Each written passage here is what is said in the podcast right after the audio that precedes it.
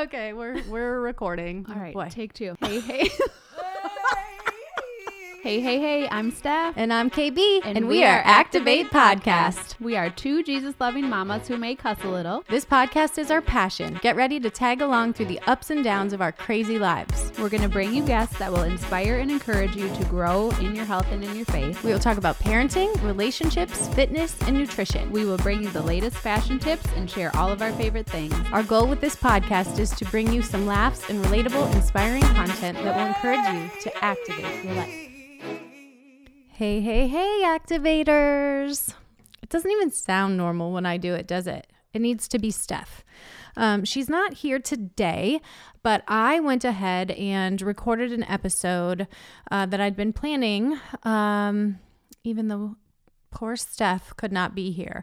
Uh, we tried to make it work and it just didn't work for everyone's schedule. Um, but she was super bummed to miss because I had on um, one of our favorite uh, guests on Activate, uh, Caitlin Reed. Um, she came on, we recorded about two weeks ago um, in the midst of me sort of um, recognizing and reaching out for help regarding my eating disorder. So it's something Caitlin is well versed in.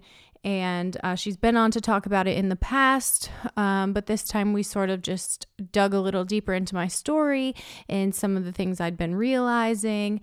And so many people have reached out since I sort of made the admission um, here on Activate that I just sort of recognized that I had some obsessive kind of crazy things going on and it wasn't normal. And I did some research and it really felt like maybe something bigger than what I could figure out on my own. So, uh, I've read Caitlin's bio on here before, but there's a couple of updates, and I'm just going to read it in her own words. So, Caitlin Reed I grew up in a small town in Iowa, joined the military, traveled the world, and have landed in San Diego, where I have build, been building, or should I say, rebuilding my life for the last four years.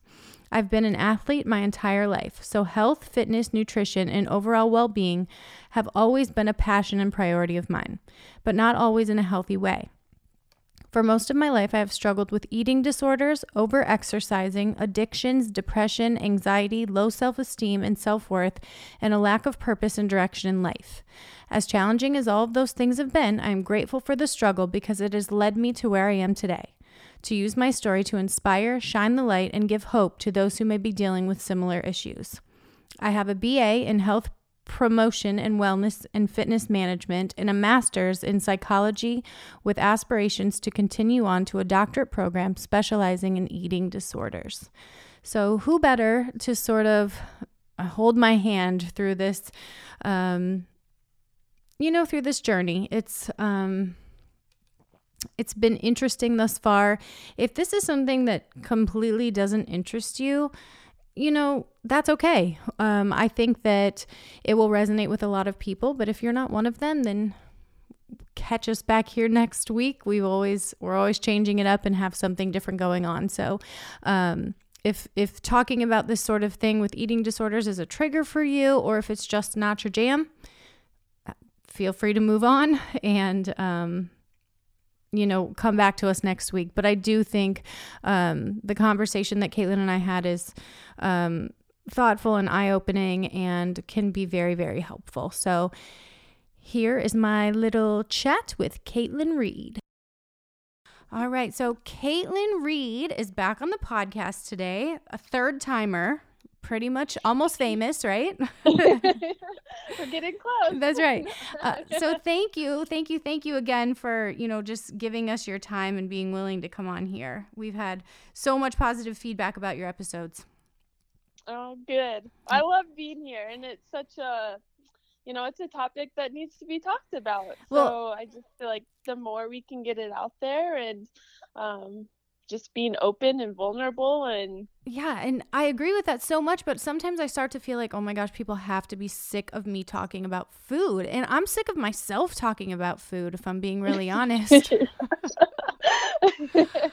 well, you know, it depends on um I guess it depends on the motive behind it. You know, it's because I found myself during my whole, you know, journey. I would put it out there in a healthy way, but internally, I knew that I was, you know, I was sick and struggling on the inside. Yeah. Yeah. So that. Well, I think it resonates with so many people. You know, it, even though I keep talking about it and I'm sick of hearing it Mhm. myself, like every week people are like, "Oh my gosh, I feel that way as well." And Mhm. um, Mhm.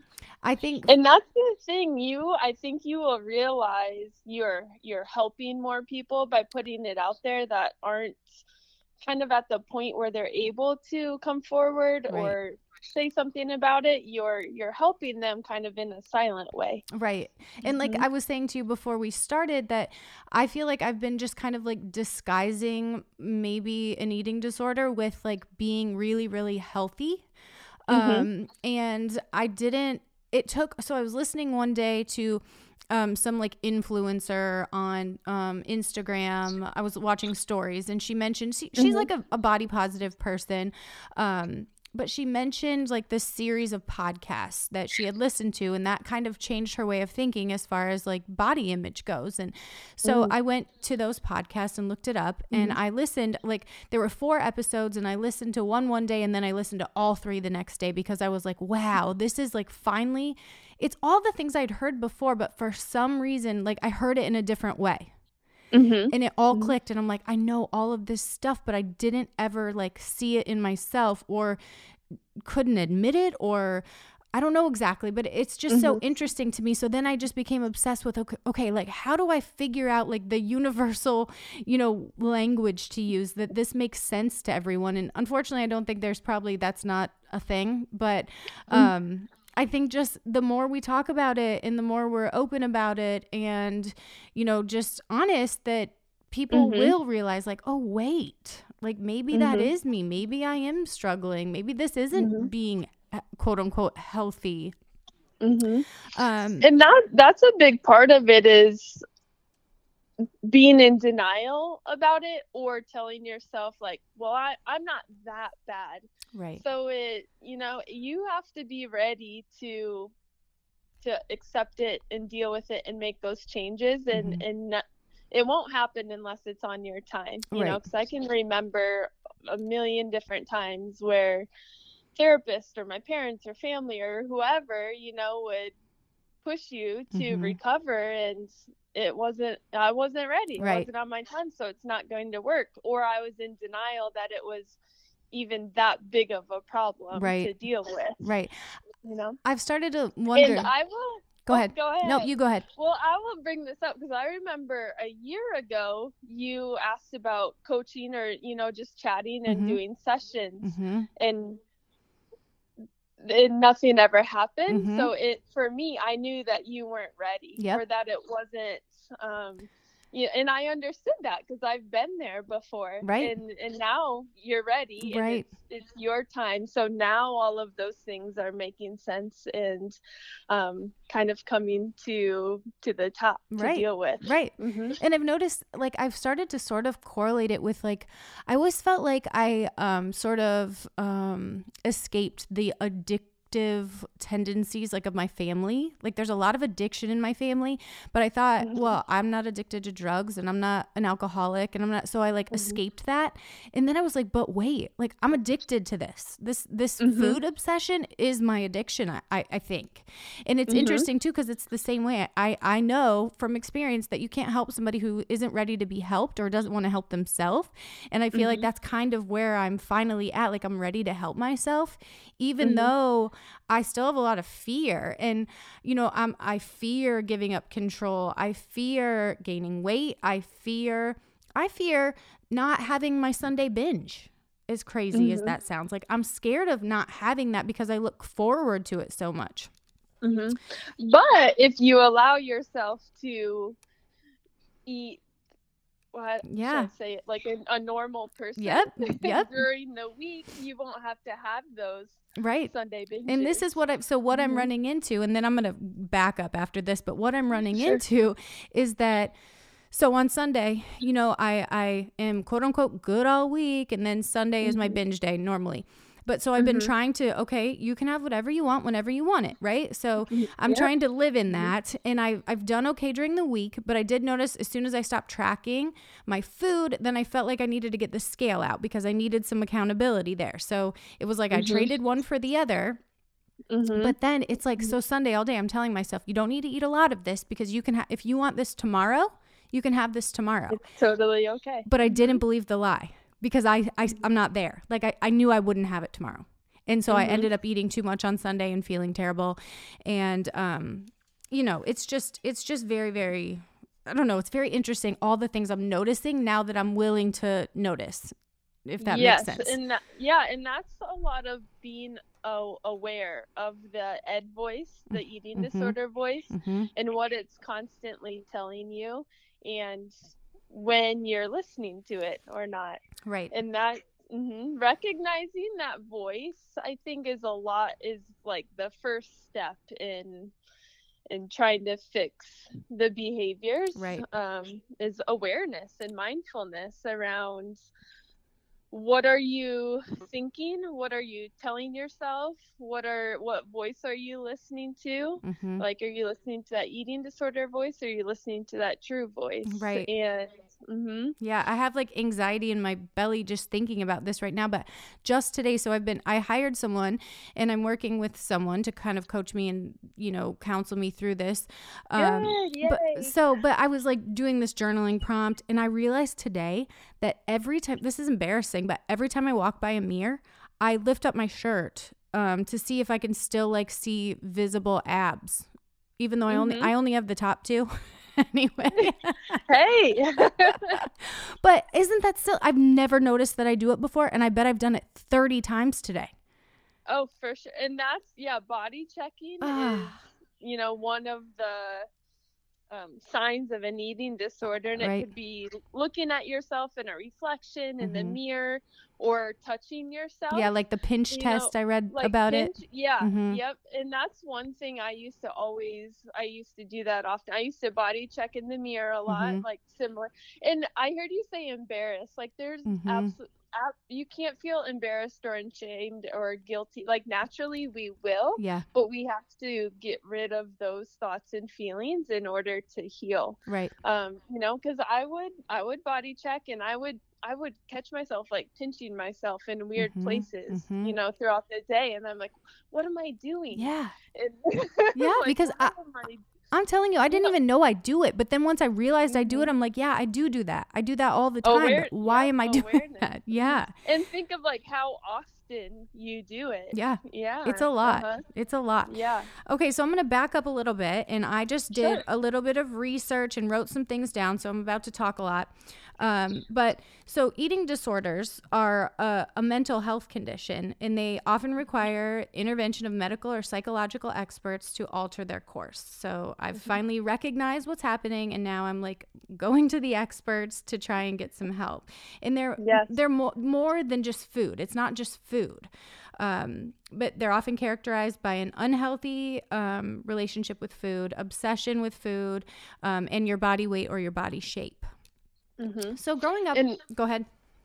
oftentimes it, it's not food that's the issue it's the underlying Right. cause and food is your stability or control your way of dealing with that underlying issue so like really doing the deep dirty inner work to get to the bottom of it like what is causing me to use food to mm-hmm. cope Mhm. and really dealing with that issue is key Yeah, yeah, and that's that's mm-hmm. almost the the part that just sounds so difficult. Like, how in the world am I going to get to the meat of it? You know, like how am I going to ever mm-hmm. figure that out? And that's where you know trained help comes in. Like people Absolutely. that know what they're talking about, know what they're doing, can help you find that.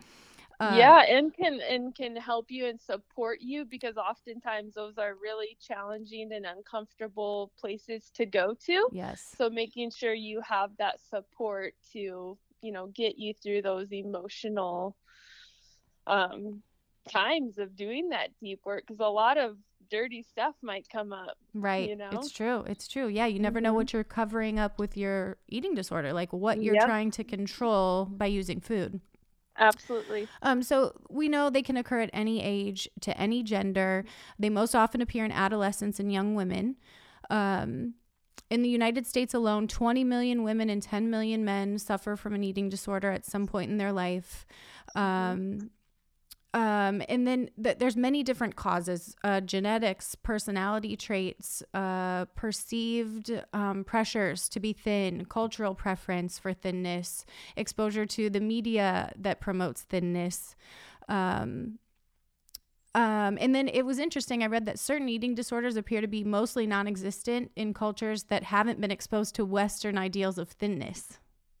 Mm-hmm. So, you know, Mhm. we talk about that a lot, but like the highlight reel of social media and the constant comparison, um, you know, causes a lot of this. But so for me, growing up, when we learned about an eating disorder, we basically learned about anorexia and bulimia. So for my whole life, I've just believed that those were the two things. And then I Mhm. always, I like, I I remember telling myself I had binge eating disorder at some point because I was binging.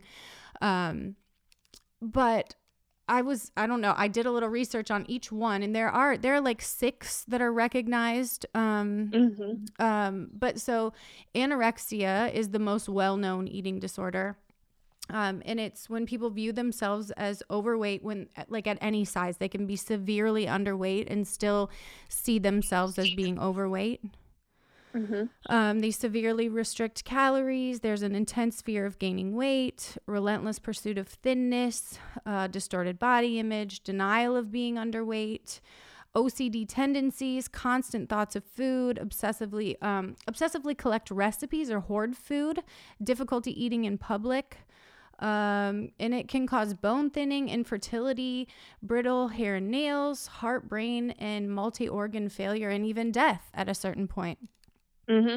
And eating disorders are have the number one mortality rate of any mental illness. Wow. So Wow. that's like really shows the severity Wow. of yeah Hmm. how Yeah. how tragic it is. Yes. Mhm. Um, and then so so okay, after listening to this podcast, um, I thought that I had orthorexia. Like it was something a word I'd never heard of before. And it's not one of one of the six like recognized eating disorders. It's like a subtype of one or one. Um, Mhm. but then this was interesting to me because the way I think of bulimia is you binge and purge, right? So you eat and then you throw up. You eat a lot and then Mhm. you throw up. So I just thought, well, I don't have that because I don't throw up. Um, But Mhm. I was interested to learn that purging can be a lot of different things. It can be fasting, it can be laxatives, it can be diuretics, enemas, or excessive exercise. Mhm. So I maybe fall, I, I don't know. I'm just diagnosing myself here, but I just feel like maybe I fall more in that category. And I have to tell a story there. I have tried, like, this sounds awful, but I, I thought that bulimia would be ideal for me because I enjoy eating. And so I could Mhm. still allow myself to have my binges and then I could just throw it up. Like, you know, Mhm. so simple. Um, Mhm. Well, I can tell you a story of a night where I was sitting in my kitchen and I had eaten so much food and I was just miserable. And I, everyone had left the kitchen and they were like, I don't know, taking their baths and whatever and getting ready for bed. And I was just sitting out there. I'm like, I'm going to go try to throw up because I, I know I'll feel so much better. And I went in the bathroom and I tried so hard to throw up. And I came out covered in sweat. I had broken blood vessels in my eyes, tears streaming down my face, and Mhm. never threw up. And I Mhm. went into my room, and my husband is like, What are you doing? And I'm like, I, I just kind of made it, I- kind of laughed about it. Like, well, that didn't work. You know, I like, I made it a joke. But I'm just Uh-huh. like, how, what a, what an awful thing to put my body through. I don't know. Like, I, I, I just, I didn't, I didn't, I wasn't able to do it. So for me, I just thought, Yeah. well, the, that bulimia thing's not going to work. But now here I am, like, I will do the fasting thing. Like, oh, I ate way too much. I have to do a 24 hour fast tomorrow. Mhm. Or the laxatives. Like, I hate to say it, but there's these uh, quote unquote pooping pills that are like magical that I got on Amazon. And when I feel like I didn't do good, then at night I'll take those. And then in the morning, then I go to the bathroom and I feel like, okay, okay, now I have a fresh start. I can do better today. And then Mhm. I can't stop working out until I've hit a thousand calories on my watch. So, and I know this obsession with numbers is, you know, kind of part of it, or I don't know, but for me it's like this obsession with numbers. Like if I couldn't Mhm. if I couldn't track my calories or my macros, then I needed to see the number on the scale. And when I work out, like I can't even imagine working out. Like it's almost like it wouldn't even count if it didn't show up on my watch, if I don't get my steps, if I don't get my calories. Like I'm so obsessed with these numbers. So Mhm. I guess I'm just like my purge comes in a different way. It doesn't have to be throwing up. Yep. And it, yeah, purging is different for everyone, or they might do all of them. right You know, for me, I did, I did throw up, hmm and that, and I over exercised. So those Right. were my purging Right. um, sources. Right. And I will tell you, throwing up multiple times a day is absolutely miserable, Yeah. and it is so bad for you and Yeah. so hard on your body hmm I and I did that for 10 plus years. Wow. You know, after Mhm. every single time that I ate cuz that I was just it was it wasn't I think it was an emotional thing. It wasn't really like about getting rid of the it was like getting rid of all the emotions and all the Mm. junk that Yep. I didn't want to carry Yep. and so it came out in that way. Yeah, I Mhm. even had so this is interesting too, and this was not long ago. I, I hate to admit, but this was just a few weeks ago. I was I had it was a Sunday, and Sunday Sunday nights are when I'm always like, okay, how do I get rid of this? What do I do? How do I fix this problem? So whether it's like I'm laying in bed like signing up for like a diet challenge or you know something i said no no no i'm not going to do that i'm on a good path and then sunday night after a binge i'm like oh my gosh i've ruined everything i have to do something um, but i was laying there and i was like thinking and when i um, had my second son i i tried the castor oil trick to go into labor Mhm. and I like went to the bathroom like I've never gone to the bathroom in my life. And just a few weeks ago, I'm like, I can fix this. I can fix what I did today if I just drink some castor oil. I know that. And this sounds so crazy. Like it, it does feel embarrassing. I'm sweating talking about it. Um, but I drank castor oil so that I could like have a clean slate for Monday morning, you know, and that Uh-huh. I could start over and do better and um I don't I don't it's just like crazy the the depths that I'll go to to you know. Yeah, and that's what makes an eating disorder so challenging is that it is like those voices in your head is the eating disorder voice is just crazy and and we listen to it and that's what drives our behavior and to be able to just to recognize those thoughts but then Mhm. redirect them into the healthy self right and and it takes time and you know i've been doing this for 18 years and i'm finally getting so like this does not happen overnight and it's a process Yeah. and i used to think that well this is something that i'm always going to live with Mhm. you know but full recovery is possible That is so I will interesting. put that out I love that you're saying that because one of my questions that I have written down is do you believe people really can recover from distor- disordered eating because I am in a place where I don't I don't I'm not I don't believe it yet. Like I feel like Mhm. so deep in that I'll never truly get out of it. Like maybe I'll do better, but I Mhm. feel like because I'm so deep in that I'll never really get out of it. So that's Mhm. interesting. Yes, and I thought that too because I was like, okay, th- I'm always going to have this disorder. I'm just going to have to learn to manage it better and be aware Right. and not fall into those eating disorder behaviors. Mhm. But just probably within the last year or so, I've I've learned that full recovery is po- is very possible. Wow. Well, that's I'm very happy So to hear you that. have something There's to look hope. forward to. Yes. Let's see. In 18 years, I'll be. Um, but yeah, I mean, yeah, it's interesting how I think because that like I was not ready yeah. to yeah, so it just depends. I was I was doing my own thing for the last 18 years and then finally Mm-hmm. I just got so tired of it. I was like I have to deal with this thing and Yeah. I have to defeat this thing Yeah. because I don't like living this way. Mhm. It's exhausting, it's time consuming. Like you think of all the time that you Oh waste my gosh. I can't tell you how you many could- hours a day I spend thinking about food.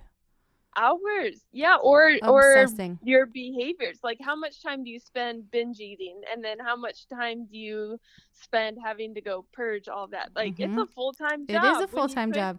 You could be enjoying so many more things. Yep, you're absolutely right. Mhm. Um, I read too that individuals with bulimia usually maintain a relatively normal weight rather than being Mhm. really underweight, and that also was like, oh, well that that is me. I I stay at a normal weight. You know, I don't get Mhm. super skinny because I don't rest- I, I binge. So eventually, um.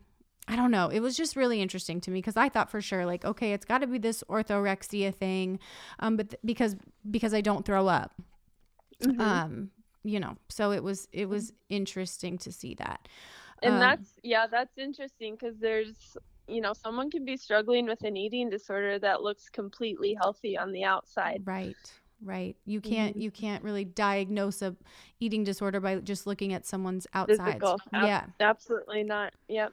Right um so it said symptoms of bulimia include binging with a feeling of lack of control around the food Mhm. um, self esteem overly influenced by body shape and weight, recurrent episodes of inappropriate purging behaviors to um, prevent weight gain, fear of weight gain despite maintaining a normal weight.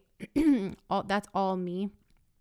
Um, and then obviously there are, you know, if you're purging by vomiting, you're going to have problems with your teeth, problems with your throat, your salivary glands, your tooth enamel, tooth decay, acid reflux, irritation of the gut, severe dehydration, hormonal imbalances, and then up to the point of stroke or heart attack. Um, Mhm. Uh, and then I read about binge eating disorder because I'm like, well, maybe that's what it is. And it said that that is one of the most common eating disorders in this country. Um, Mhm. And it's similar to bulimia minus the purging behavior. So it's just the binging. And there's a lot of shame, disgust, guilt. Um, it does come with overweight and obese, you know, obesity because you're you're not purging. You're simply just Right. eating and eating and eating, Mhm. um, it, which leads to heart disease, stroke, type two diabetes, things like that. Mhm. And then the last one I looked up was the orthorexia because it was again like something I'd never heard of before. Um, and it said not yet recognized as a separate eating disorder, but it's an obsessive focus on healthy eating, um, Mhm. where you eliminate entire food groups. And this sounds like me too, you know, like I'm always doing the next thing. Um, But it disrupts your daily life because you're not able to socially eat, go out with friends. Um, and it said, though, it's rarely focused on losing weight. Instead, their self worth is dependent on how well they comply with their own self imposed diet rules. Mhm. So interesting. Mhm. Yeah, and I went through many phases of that as well because Mhm. I did I did vegan, I did a mon a mono diet Mhm. where I would only eat one food for like wow. like that was the I think that was the craziest thing I've done probably like I would only eat bananas I was just gonna say bananas. eat, yeah mangoes or only eat water it was a fruit thing and I did that for a while and then Is that what Steve Jobs did? Um, me I can't remember I thought his was like a fruit thing.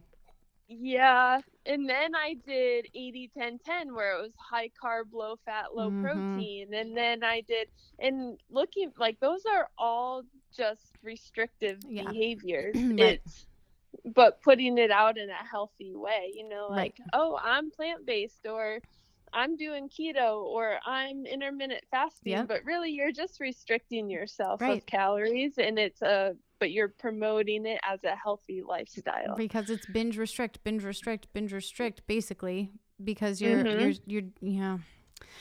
Um, let's see. What else was I gonna? Oh, I saw this thing on um, Instagram that talked about you're in partial recovery if, and I'm sure you, you maybe you even reposted it because it was Jennifer Rollin, Rollin, Rollin. Yep. Um, mhm. But like everything it said like you're in partial recovery if you're not ready to like give up control if you're not okay with gaining weight um if you aren't ready to you know exercise less or like everything just described kind of like right where I'm at like I've recognized mm-hmm. it and I want to change it but I'm not ready to like give up all that control Mm-hmm. So mm-hmm. it's an interesting process, and I'm I'm really excited though. So my um, the girl who's helping me along, she sent me a book. Um, it's called Intuitive Eating. Um, Good. Yeah, and so I'm just I just started it, but today I was mm-hmm. reading it and I'm only on chapter two, but I was like just so full of hope. Like, I'm going to be able to help so many people once I figure this out. And I'm so excited yes. for me to live a life where mm-hmm. I'm not mm-hmm. obsessed with food and that I can, like, you know, just give attention to, to far more important things. And I was just praying, like, God, you know, please just help me to figure this out so that I can help other people. And I don't know, I was just so full of hope, you know, and I haven't mm. really felt that yet. I've just felt like this is this heavy burden that I'm never going to be able to crawl out from underneath of. So, mm-hmm, mm-hmm.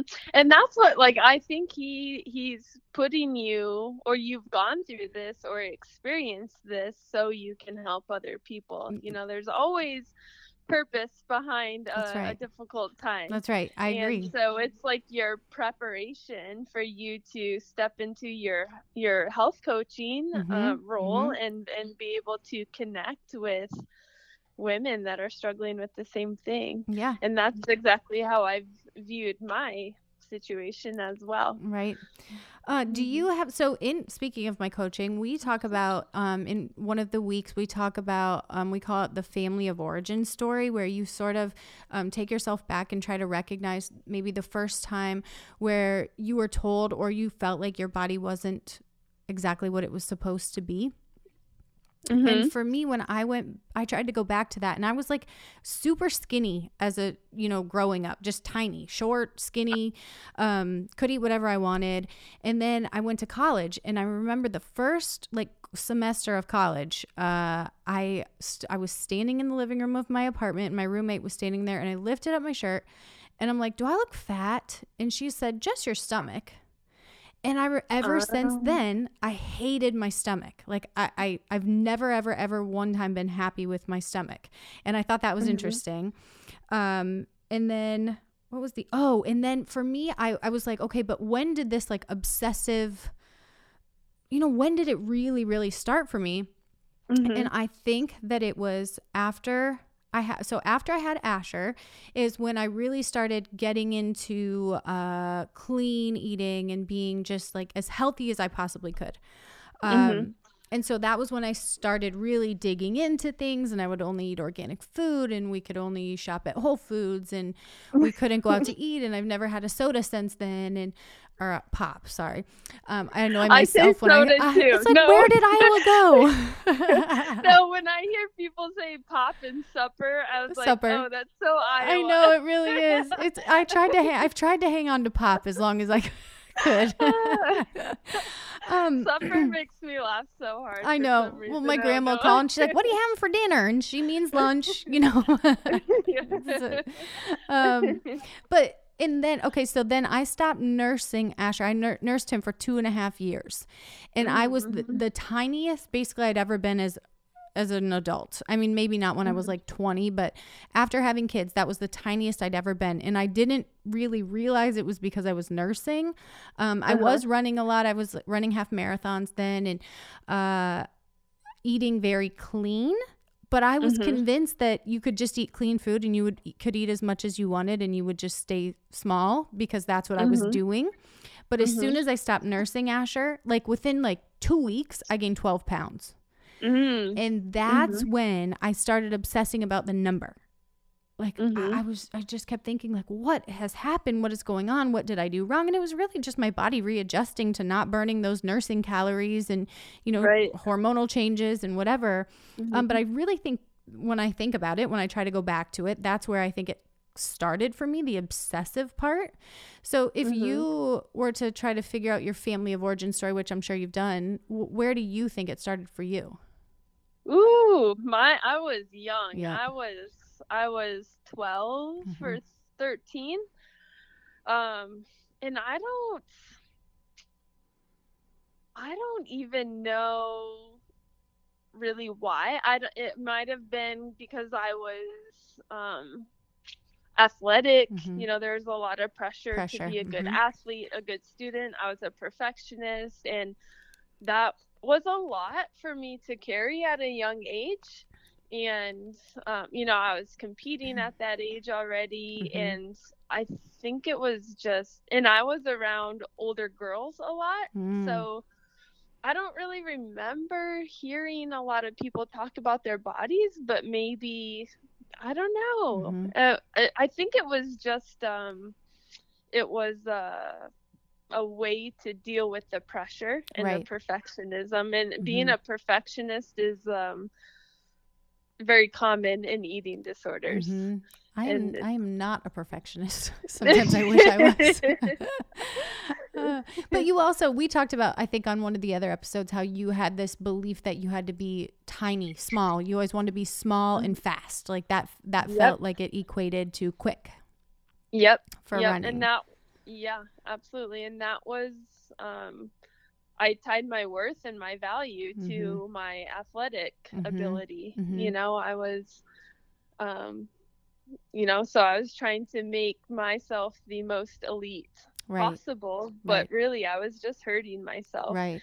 and I read a study. Actually, I did my final paper on eating disorders and how it affects your performance. And there was a study out there that initially, an eating disorder, like getting lighter and faster, Mhm. will help your performance in the beginning. Sure. But it eventually catches up to you and harms your performance. And so um, that caught up to me. Oh gosh, it's probably been three years now i had a horrible injury Mhm. and that was years of malnourishing my body Mhm. finally caught up to me and i Mhm. was done Yeah. hmm Is that what is that what ended up finally like prompting you to get the proper help and to really dive in and try to fix it? yes i think it was god's way of getting my attention of he's of i just heard him like "Y- you're never going to deal with this so here we are Sit you know, down or like, I'll if I sit you down. yeah, Yeah. exactly like Mhm. I don't think I ever would have properly dealt with it if I didn't go through that. And Um, that- and it was a challenging time because I was like, well, what's going to happen to me if I can't run? Who am I without this? Happen?" Yeah. Yeah. And mhm, I'm mhm. struggling with that too, as in like uh, it's like almost my identity is wrapped up in this being this like girl who works out every day and counts her macros, and like I've just talked it to death on this podcast, and um, without it, then I'm like, who who am I? I've spent so many years becoming who I am now, and much of it is Mhm. good, but Mhm. mm, you know this part isn't however it's it's part of my identity like caitlin i haven't taken a day off of working out in like something like 600 days That's crazy. and That's insane. yeah and i ha- and and i don't lose any weight that's the part that it's like what am i doing this for like i'm, I'm probably Mhm. hindering my performance i would probably be able to do better but it's it's a number it's right it's a num- another number for me to obsess over Yep. And then one day it was like one day i burned a thousand calories or something and i'm like whoa well that wasn't that big of a deal I, I should be able to do that every single day so now I'll find myself like on the Peloton at nine o'clock at night, you know, for a 10 minute ride because I need to burn 100 more calories. Um, Uh-huh. and so it's just like I'm having a hard time. Like, I can see that that's not normal and that's completely crazy, and that it doesn't matter if my watch says 900 or 1,000, but in my head, I don't know. It's like part of this identity that I've created, and it is hard to let go of that control and hard to know who I am without it. Mhm. Mhm. And that's I started asking myself a lot of questions and one of them was just why or hmm like who cares? Yeah. So like so if what? That's what I, I do a lot it- of so yeah, what's. so, like, so if you if you don't burn a thousand calories, Yeah. like who cares? It- right. Or Mhm. like why do I need to do this? Or what is this proving? Or Yep. what is the value in this? Or Mhm. why is this so important? And just because I would imagine that it affects you know time with your family Sure. and relationships Mhm. and going out and doing things Yep. and Yeah, just on Um, Saturday we were we had plans with friends for the fourth, and I'm like, shoot, I got to get up early because I'm gonna need to burn all thousand calories before we go because I don't know what time I'm gonna get home, and um, you know, it's just like I I notice myself talking about it all the time, and then my friend like who never thought about a number. She'll be like, "Well, I didn't get very many. I only got this many steps. How many did you get?" I'm like, "Don't don't think about it. It doesn't matter. You look amazing. You're healthy. Like, don't obsess like me. Please don't be like me." but I just project it, I guess, because it's all I seem to think about.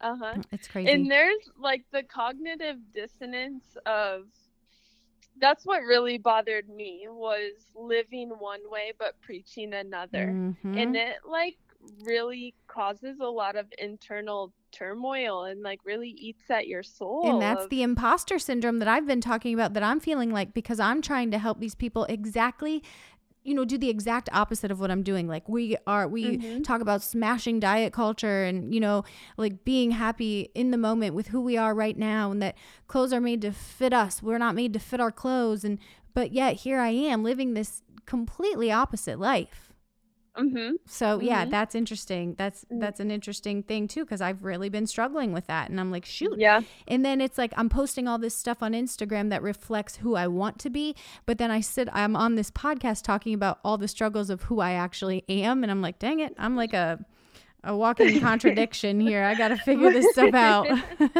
but that's it all i say it a million times it all starts with awareness and if you don't recognize those things then that's where it, you know it's a problem but being able to recognize it and say okay this is something that i struggle with i need to deal with that that's Yeah. where it all begins right. Mhm. So once a person does recognize it and is ready to, you know, reach out for some help, who like who do they reach out to? What's the what what are you looking for in someone to help you figure out an eating disorder? Ooh. So I I think you really have to connect with whoever you're working with, um, because then it's really hard to work through those issues. I've went through so many therapists, and Mhm. there was a long time where I didn't even believe in therapy because it it I never benefited f- from it. It Mhm. didn't work for me, Mhm. and I think a lot of it was feeling connected to who I was working with. Right. And I certainly don't think your therapist has to go through a, an eating disorder to help you, but it certainly does help because Mm-hmm. Yeah. they understand, they they can connect with you in that way, and um, they they know what you're going through. And I never had that experience, but now that I'm doing more research and finding people, and Mhm. Instagram's way different now Yeah. than it was before, so you can find those things and Jennifer Rollin is very good, Yeah. and I wish I would have found her years ago. Mhm. But um, even like the stuff she puts out now, I'm like, wow, yes, Yeah. I can connect with that. And she's been through an eating disorder, so Right. she knows. Yeah, I know? love following along with her. Yes. Um, I, d- I read that the number one predictor of um, being uh, or like getting out of counseling or therapy, what you need to get out of it is your connection with your therapist, which makes complete sense. I talked Yep. on here about trying to find a therapist, which I'm still looking for, like an actual therapist. Um, Mhm. But that I was in there to talk about like my kids and my husband and my marriage and things, and she wasn't like, sh- you know, she was saying things that were just completely annoying to me in response to what I was saying. And I go, Do you have kids or a husband? And she said, No. And I just left and I never went back because I'm like, You can't, Yeah. if you can't, you, you just can't know. I'm sorry, but I don't feel like this can be helpful to me. Um, so, so it is interesting. You do need to like have a connection with your therapist. I do think that's important. What about as far as like titles? Like, what are you looking for? Um, like, do you need I don't I don't know, like registered Well- dietitians, like they help they, you know, that's a person Yeah. that will help coach you through an eas- eating disorder. Like you can go to actual therapy. What what does that look like? Yeah, so a lot of um, licensed therapists, I mean, if you really, uh, let me back up. So there's a lot of people on social media and Instagram these days that um, influencers that, you know, will help you but you know i think an uh, eating disorder requires a professional Right. not someone that Not like a just, beach you body know, coach. No offense. exactly exactly yeah. Yeah. because because eating disorders are comorbid with with mental illnesses oftentimes so depression anxiety suicidal thoughts um, schizophrenia Mhm. bipolar like all of those things go hand in hand with eating disorders so Mhm. you need a mental health professional someone licensed and trained in that area not someone that just claims that they've they've been through it so they know right. um, and and so the licensed therapist will usually work with a physician and a dietitian so you kind of get Okay. that whole package deal Got it. and it just you know some people are able to pay out of pocket for that Mhm. um, some people have insurance and they don't cover all that Yeah. so it just you know kind of depends what what your financial situation is or what your insurance will cover but to work with all three of those a, a licensed therapist a dietitian and your physician hmm um, is the most ideal situation Yeah, that's really good to know. Mhm.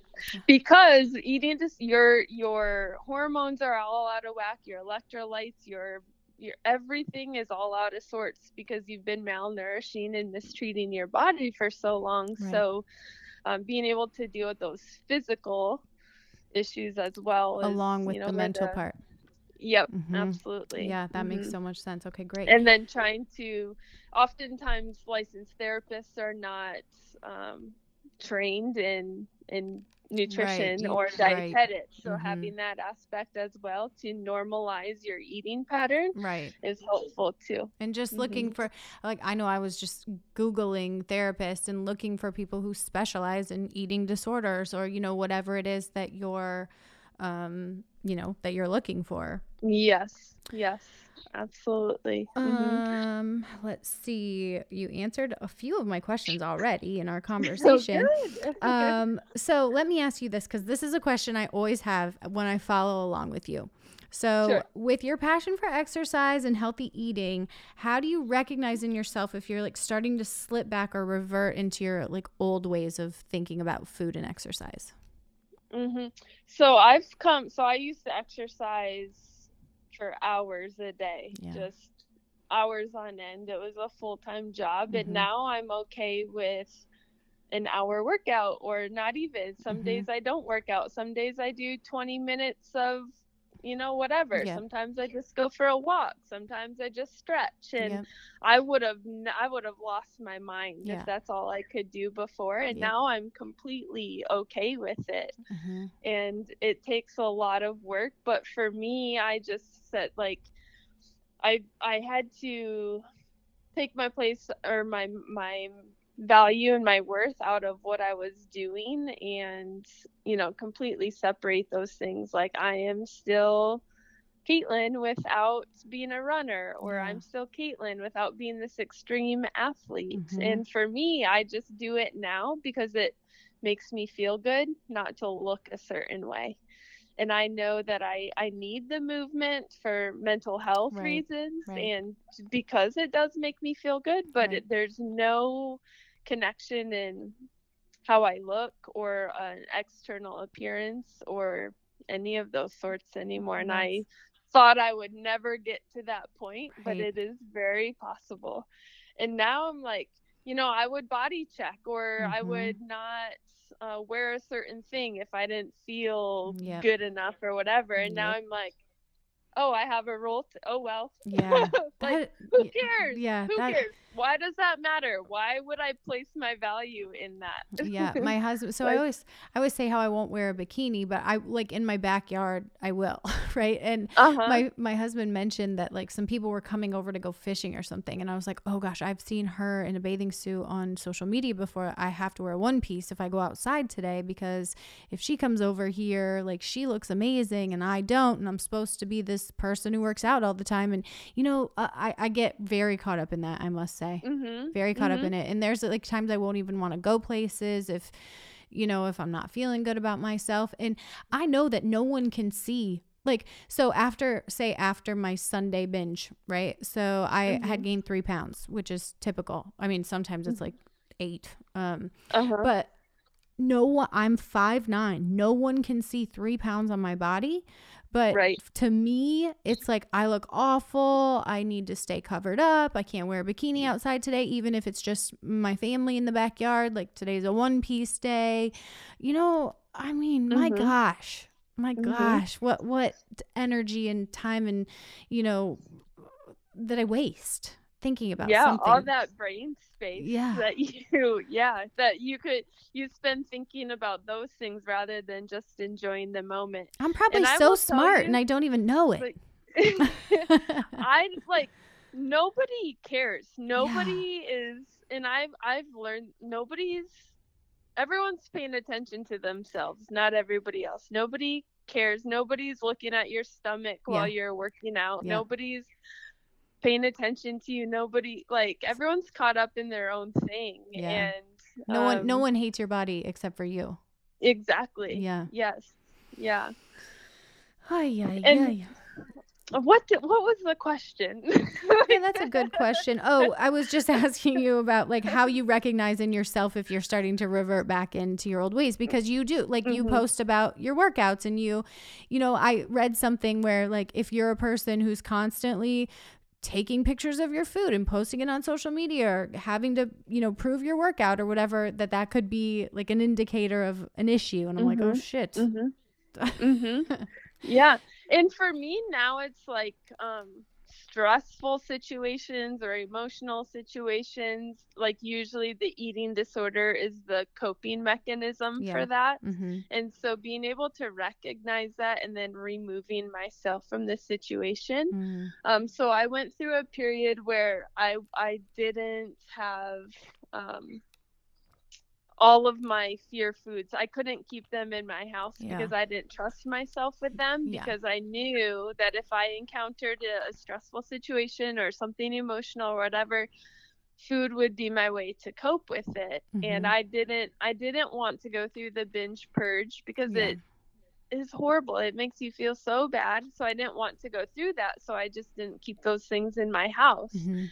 and then once i finally like felt like i wasn't using food as a coping mechanism i Mhm. slowly introduced those things back into the house and now Right. i feel safe and comfortable with those things Right. and i trust myself enough to you know eat it till i'm comfortable and then being done with it Right. rather than overdoing it so now i can have chips and peanut butter cups and whatever i Right. feel like here Yeah. and i feel okay with it Right. And so Mm-hmm. you're able to like was that something you had to relearn like how to uh, yeah yeah, like well, I'm just thinking like Yeah. how to even know what hunger feels like. And I know that a lot of times we do all these things to like keep hunger at bay when hunger is just like God gave us that so that we know when to nourish our body like we need Yep. something.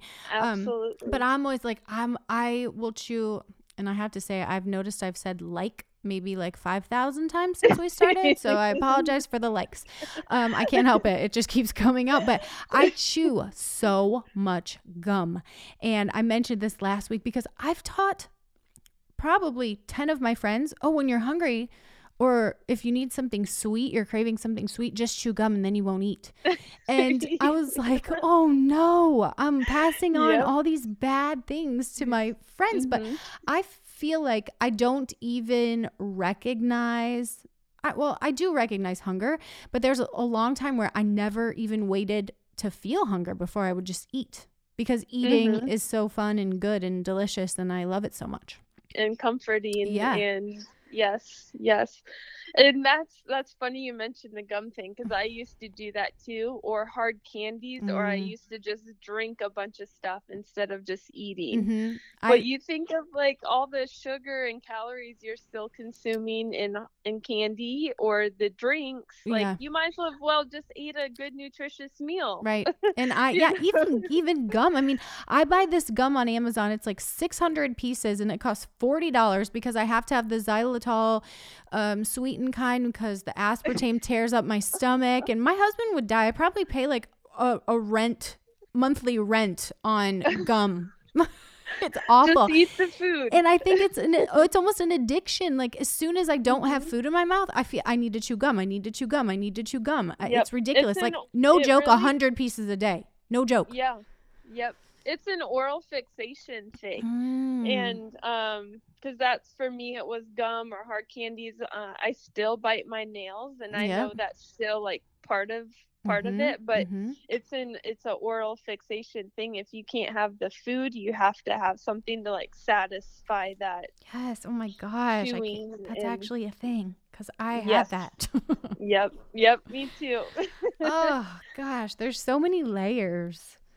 It is, and it's a very it's a very challenging and confusing hmm illness. It Yeah. really is. And that's the part about Um, noticing. You know, you just once you start to notice, because I didn't ever think twice about the gum. It's just like, well, that's a thing that I do. I chew gum, so I don't eat. You know, it didn't. It didn't even seem. normal Yeah. for you. Yeah. Mhm. hmm Yeah, but now like reading and researching, you find Mhm. out all these behaviors that you're doing that are Part of it. Yeah. behaviors. Yeah. hmm Oh, hmm gosh. Yeah. And eating, like I would suggest like when you're starting out, I you mentioned before doing the intuitive eating hmm and I would suggest that for people like re um normalizing eating patterns again because you're Yeah. so used to abnormal eating Mhm. and that's the abnormal is normal for you so you have to retrain your mind and your thinking patterns and your behaviors to normalize the eating and intuitive eating is um, a good first step Mhm. and there's a big question of like well when you're recovering from an eating disorder should you track your food and weigh your food and should you still exercise Mhm. and i would say initially no Yeah.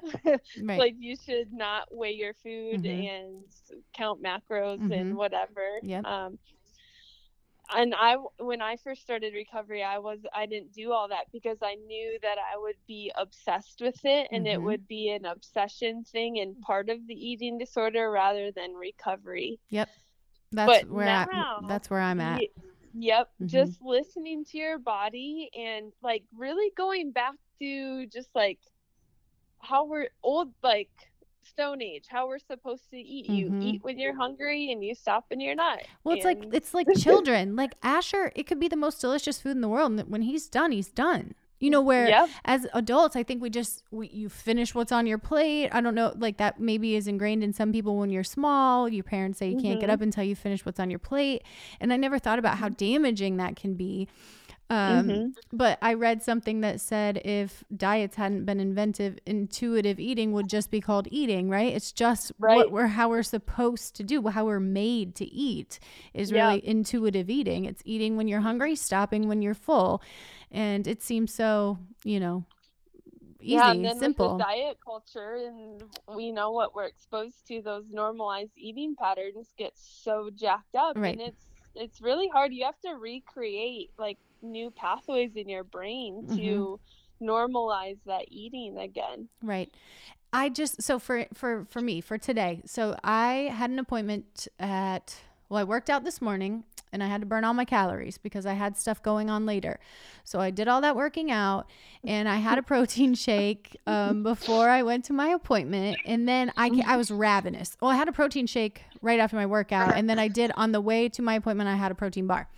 And then when I was driving home, I picked up food for my family and I knew I would make myself lunch when I got home, but I was ravenous, right? And I normally I don't allow myself to get that hungry.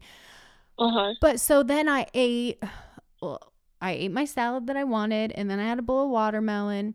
This is embarrassing. And then I had so this is the other part is falling into these like low carb like processed crap that's claims to be healthy right so it's Yeah. it's bread that has one gram of carbs so that doesn't that's like an oxymoron or something that's not Uh-huh. even so that? but yeah. I oh, had What is, that's not really bread. What yeah that? what is that thank you but i had four pieces of it like four and then Uh-huh. I had two, and then I was like, oh, that was really good. Like, I, I made toast and I put butter and jelly on it. And then I was like, but I want more. And so I had two more. And then I start this, the process of like, oh my gosh, I've eaten too much at lunch. Either I can't eat dinner, or I need to eat very little for dinner, or I need to really be careful what I eat for dinner. You know, it's Mhm. just, I don't know. It's right now, there's nothing easy or natural or normal or simple about eating food. Mhm. Mhm. And that that's the hard thing about food is that we need it for survival and it's accessible. Right. You know, like with drugs and alcohol, right. like you can cut them you can completely out. you can take those things away you can separate yourself from those Mhm. you don't need it to survive Right. food we have to have it and it's always there and so it's about learning the like normalizing your behavior Mhm. around and being able to trust yourself with Right. it and eat like we're supposed to you Mhm, know like mhm. before all of our eating patterns got messed up and our brain got introduced to all these different diet cultures and everything else that is going on Right. um but there's so i and i struggled with black and white thinking for a really long time which is very much part of eating disorders it's like you it's all or nothing Yeah. you know you don't have it at all which you're restricting yourself or you're Mhm. like well i just had two pieces so i might as well just eat the whole Right. bag Yep. you know Yep. and that's where the and that just starts the cycle of the binging purging Yeah. and so learning to live it eat in those gray areas Yeah. or telling yourself like it's i okay i just had maybe a whole bag of something it's okay Right. it's you're going to be fine you're going to survive nobody is judging you for it nobody hates you for it Right. like you're not a failure so being able to to find those gray areas instead of being on the extremes because the extremes is what starts the cycle Right. Right. Mm-hmm. And then just realizing and teaching yourself that just because you had a bad day yesterday, you still deserve to eat today. Yes That you see, that's just Yep. that I need that to just be continually beaten into my head because it's that's how I feel, you know. And again, it's all binge restrict. That's what it is. Um, Yep. you know, you you make a bad choice and then it's like, okay, I can't eat dinner, but then that leads to another bad choice because you're starving. Your body needs food.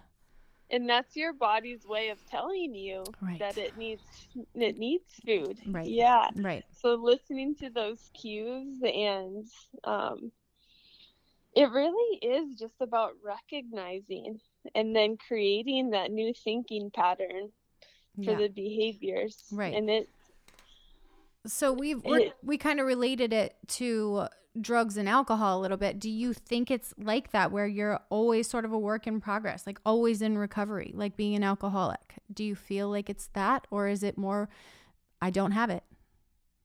I think it's i think it's more i think food is more challenging Yeah. than drugs and alcohol i Mm. really do Mhm. because you do need it for survival Right. Right. So how do you create that? It's not like you can just take food away Right. during recovery, Right. you know, Right. because you have to have it. So food or drugs and alcohol was way easier for me to um, eliminate from my lifestyle than getting over the eating disorder. Yeah. Oh gosh. It's it's it's, it's a monster. It, it really is. It's it's a very it is a monster. It's very hard to deal with. But I promise you, it full recovery is possible. I'm I'm so happy to hear you say that because it's I've I've truly felt like people who just eat normal are unicorns. Like they don't exist in real life. They are I don't even know people that have it figured out. And you know, I mean that's so that's so not true. Number 1, a lot of people don't struggle with this, but it's just become so normal in my life. This struggle has become such a norm that to me it feels like everybody must feel this way. Yeah, I think about that often too. I'm like, do we all Mhm. have eating disorders of some sort or body image issues of some sort? I mean, I Part sadly, I think yes. most of us do. I think so. I I think that at some point in your life or I don't know, I just wonder if there's people out there that just don't even think about food or what they look like or right, right. I don't know if it if that exists or not. Especially But more here. power to them. Yeah, If it does. yeah, call me. Come, can you please be my next guest? I want what you're having.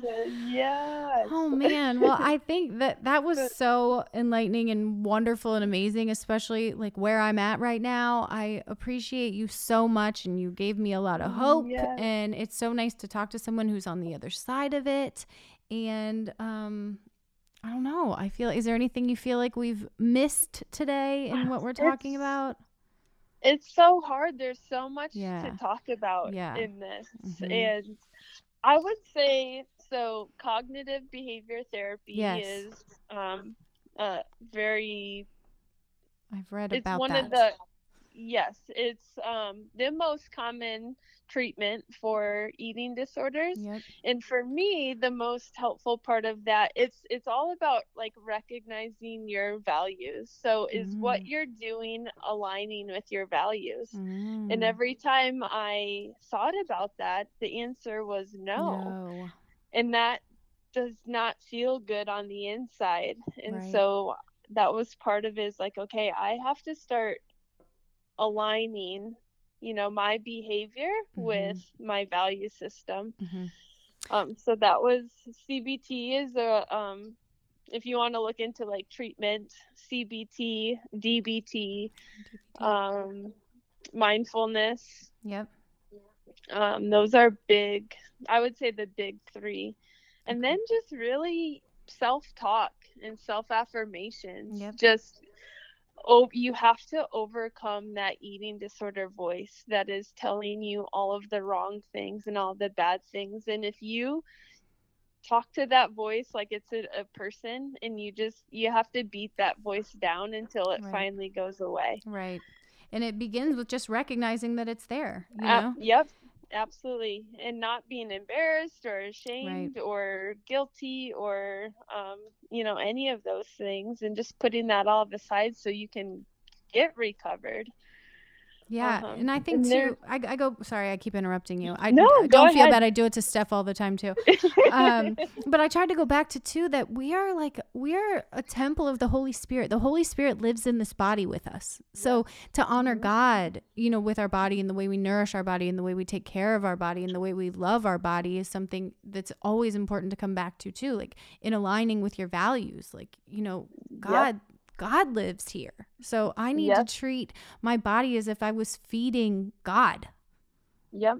Mhm. I don't know. I, I and like that's what your worth and value is found in him Right. and not all of these external factors that we get bombarded with on a daily basis and right. um that's i have so i started putting like self affirmations and you know positive messages around my house so i would see them and i Mm. can remind myself of them and my biggest one is i am confident in who i am Mhm. because i am my confidence is in god not all of these other things and that really helped in recovery too Yeah, that's that's that's very smart to do that. Mhm. And then so to, to think of this too like uh, compare and despair right so i could do you know to, to look at social media and compare yourself to to anyone really but like if i could look at you and say okay I- i'm going to eat exactly what caitlin eats and i'm going to do the exact workout that caitlin does and that doesn't mean my body is different than your body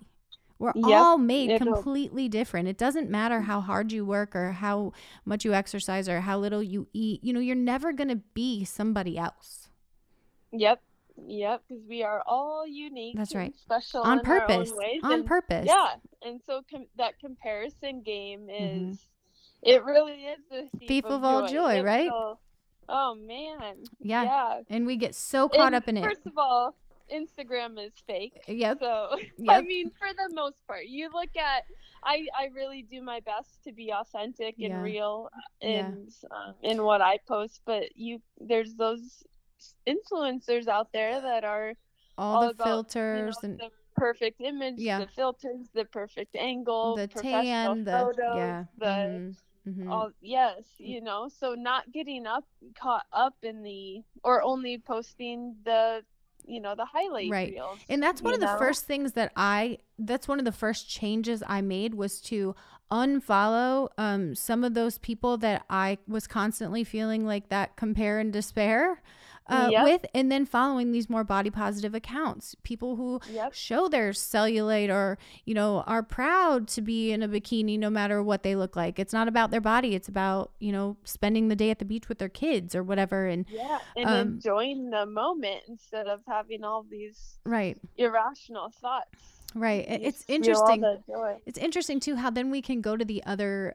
you know the other extreme. And people are like commenting on some like say there's a, a larger woman in a bikini and people are saying you're so brave. And you know no she's just living her life. She's not Mhm. brave because she's a larger woman wearing a bikini. She's just you know she just doesn't have the same i don't know the same thought process or it's not being brave it's just living your life. It's yes, yeah, or not not caring right other right people not because no, really because your value is not in that not placing your yeah. value in that exactly. ah i got a lot of Mhm. work to do Mhm. Oh, it will. It it takes. It really does take a lot of work and being diligent and and committed. But really, when you have bad days are going to happen and Yeah. relapse is going to happen. yeah But being able to not beat yourself up over that, saying, "Okay, I had a bad day yesterday, Mhm. or I fell into old behaviors yesterday. Today is a new day. I got this." right and then pretty soon you keep doing that over and over and over again and yeah pretty soon that comes becomes your norm right um but if you are able to eat consistently throughout the week Mhm. and um you know enjoy whatever food you want to throughout the week Mhm. rather than binging on it on one day right i think eliminating that binge will help you feel so much better Yeah. overall mm-hmm. i won't have that mental beat myself up so angry you know upset every sunday Yeah, yeah, because that just is the that's the cycle, and Yeah. it, you have to break that cycle. yeah And I I saw something the other day, and I was like, oh, whoa, that's really true. It was extremes in eating causes extremes in digestion, and I Mm. was just I was I had the I had so many digestion issues Mhm. before, like Mhm. bloating, like yeah like severe bloating and puffiness and swelling Mhm. and you know and then we confuse that with we're fat yeah but no that's your body's response Right. to restricting and then binging all and this yeah food that it can't even Right. handle Well, I saw somebody said, um, Kristen, it's okay to eat seven donuts in a week, but it's not okay to eat seven donuts on Sunday. Mhm. Like you know, have a donut every day. That's fine. If you're if you want a donut every day, eat it. But to eat seven donuts on Sunday is there then there's a problem. And it's Yep. so true. And I never thought of it like that. Like it would Yeah. be the same if I ate a donut every single day exactly and then and didn't then when you do eat that donut every day you won't want to binge on it on this- exactly. on, that and that's Sunday. the part so there's eh, so i keep hearing like spend a week allowing yourself to have you know indulge in anything that your body wants whatever you're Mhm. craving eat it whatever you want but and then you're going to realize well okay i don't even want that anymore what maybe it didn't make you feel good or it's just like well i've had that i don't need it now or whatever Uh-huh. it is but i haven't been able to break through my you know whatever whatever keeps me from allowing myself to do it because I'm not ready to be okay with gaining weight. So I just get stuck in this fear. But you won't gain weight you know if you if you intuitively eat and listen to your body Mhm. and eliminate the binge Yeah. episodes Right. It's the same. It, it really is the same. yeah, Yeah. you won't gain weight Yeah. i promise you Yeah. because i'm there right now that was my fear so i i i track my food now Mhm. I, I don't suggest this to people in the beginning Yep. but I I track my food now to make sure that I'm eating enough. Right. And that Steph And preaches that all the time too. So many of us, she's like, almost all of us are not eating enough. And here we are stuck in this thing where we feel like we're eating too much because we might eat too much in one sitting. And then therefore you feel like, oh, I've done, I ate way too much yesterday.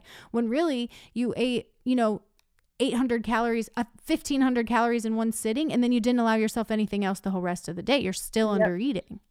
Yep. But if you can eat consistently throughout the day, you won't need those. Right. Binges. Binge Because you don't, right. You're not, yeah. you're not reacting to the restriction. Yep. I feel So like I know it all. I just can't. I just haven't been able And- to.